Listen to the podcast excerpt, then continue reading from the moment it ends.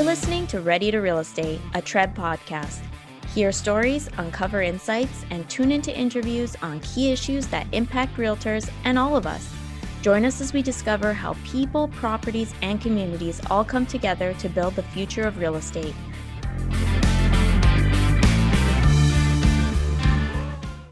Hi, everyone. It's Jason Mercer, T R R E B's Chief Market Analyst. Thank you for joining me for another episode of Ready to Real Estate. Get ready for a bonus episode.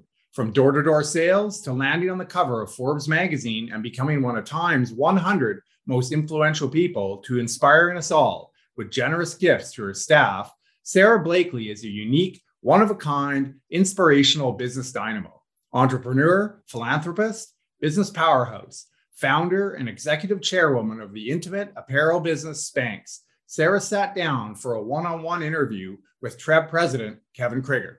Sara, you have an incredible story. Over the past twenty years, you've built Spanx into a billion-dollar global brand. Along the way, you've negotiated the purchase of a basketball team, been serenaded by Olivia Newton-John at your wedding, and started a foundation to support women around the world. It's hard to know where to start. But for those who don't know, how did your business career begin?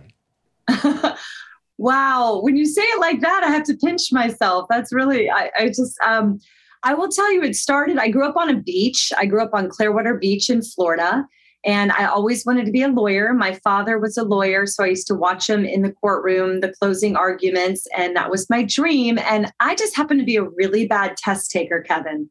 So I bombed the LSAT, not once, but twice, and didn't end up going to law school. I ended up going to Disney World with my college degree and trying out to be goofy. Naturally, right? and um, you have to be five foot eight in order to be goofy at Disney World, and I am only five foot six. So um, I got the part of a chipmunk. I worked at Disney World for three months, and then I sold fax machines door to door for seven years. And I would get kicked out of buildings all the time. I got escorted out of buildings. I mean, one hundred percent cold call selling. Um, and one day in particular, I pulled off the side of the road after a really bad day of cold calling. And I remember thinking, I'm in the wrong movie. Call the director, call the producer, cut. This is not my life. I went back to my apartment and I wrote down in my notebook, um, I asked myself what I was good at. And the only thing I could think of in my good column was sales. So I said to myself, why are you good at sales, Sara? And why do you enjoy sales? And what came to my mind was I enjoy giving something or selling something to someone that improves their life. Or, or, you know, does something for them. So once I had that moment, I wrote in my journal that night, I'm going to invent a product that I can sell to millions of people that will make them feel good. Incredible. And that is literally the background. I'm a failed attorney, tried to be goofy, you know, and then sold fax machines door to door. And that one particular night, I didn't have my idea, of course. So I looked up and I said, universe, present me the idea and I won't squander it. Like, just give me the idea. And as soon as you give me the idea, I'll go. And it was two years later of still cold calling and selling fax machines that I cut the feet out of control top pantyhose one night in Atlanta, Georgia, so that I could wear my white pants to a party. Because women know everything shows under white pants. We don't know what to wear under them. So I solved an undergarment issue. I was a frustrated consumer. And that's how a lot of entrepreneurs become entrepreneurs. We're frustrated consumers. And um, and that's how Spanx started. Well, mindset definitely is key. There's lots of talk about the role failure plays in success. And I understand it's a lesson you learned early on from your father. Can you tell us about that? Sure. Um, yeah, I had kind of an unconventional dad in the in the sense that at the dinner table growing up, my dad would ask my brother and me what we had failed at. And he would literally be disappointed. He'd be like, so what'd you guys fail at this week? And if I didn't have something to tell him, Kevin, he would actually be disappointed. And I can remember so many times where I would be at the dinner table and I would say, Dad, Dad, I tried out for this and I failed. And he'd go, way to go, and give me a big high five. At the time, I thought he was crazy. But then I realized that I grew up, he was redefining failure for us. And I think so many of us spend a, at least a majority of our childhood, if not entire life, wanting to get our parents' approval. We don't want to disappoint our parents. So he really gave us such a big gift of like, if failure's the goal, like I've got nothing to lose. And so for me and my brother, failure became about not trying versus the outcome.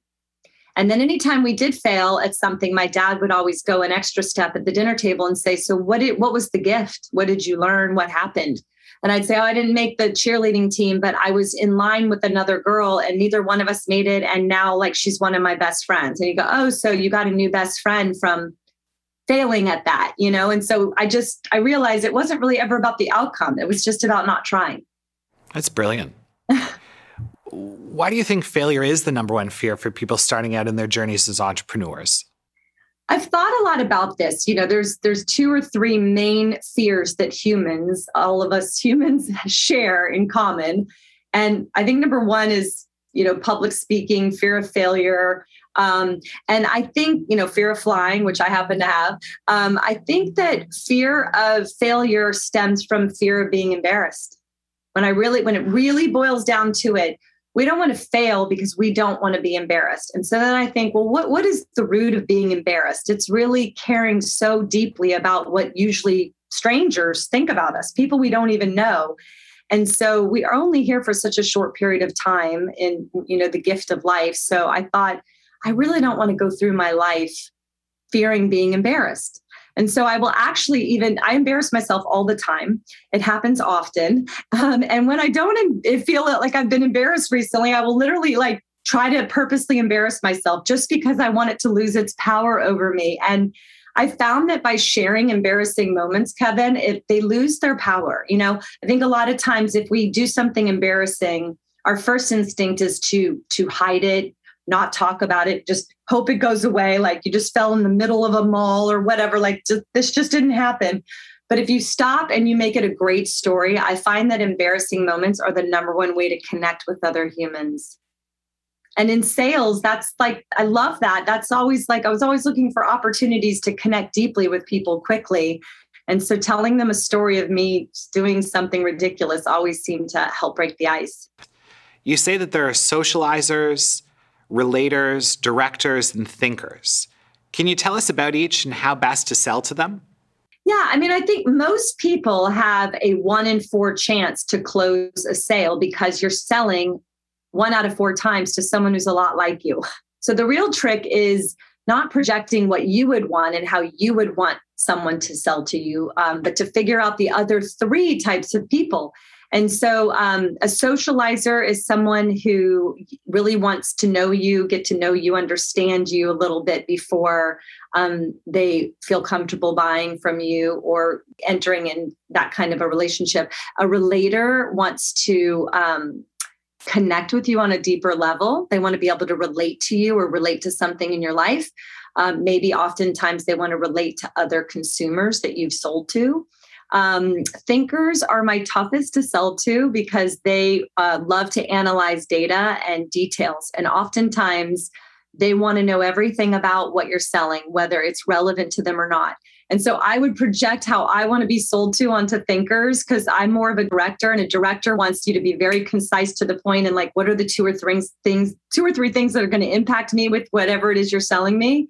And let me let me make a decision on that. And thinkers want to know, they want to read the manual, they want to know all the details. And I'd be like, no, you're never even going to use that feature. Here's what, you know, and then I kept losing sales to thinkers. And then I regrouped and was like, this is really important to them and I need to change my style. So there's four ty- different types of people in life. You know, once you really think about it that way, it helps you understand people. And there's so many cues, even in people's offices or now in their Zoom background, that can really tip you off to even, I oftentimes knew what kind of person I was selling to before they even spoke to me, just from looking at their office.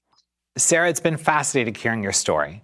You're always looking around for new ideas and new opportunities. You're an incredible inspiration. All of our members appreciate you taking the time to join us today.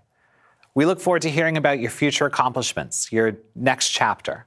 I'd say good luck, but I think you make your own. Thank you so much. Oh, thank you, Kevin. I really appreciate it. Thank you, everybody. Thanks to Kevin and Sara for sharing your inspirational business story and the lessons you've learned along the way in building a global brand. And thanks to all of you for listening in. Don't miss an episode. Subscribe to T R R E B's Ready to Real Estate podcast on Apple, Spotify, Stitcher, or wherever you get your podcasts. Thanks to all of you for joining us, and we'll see you next time.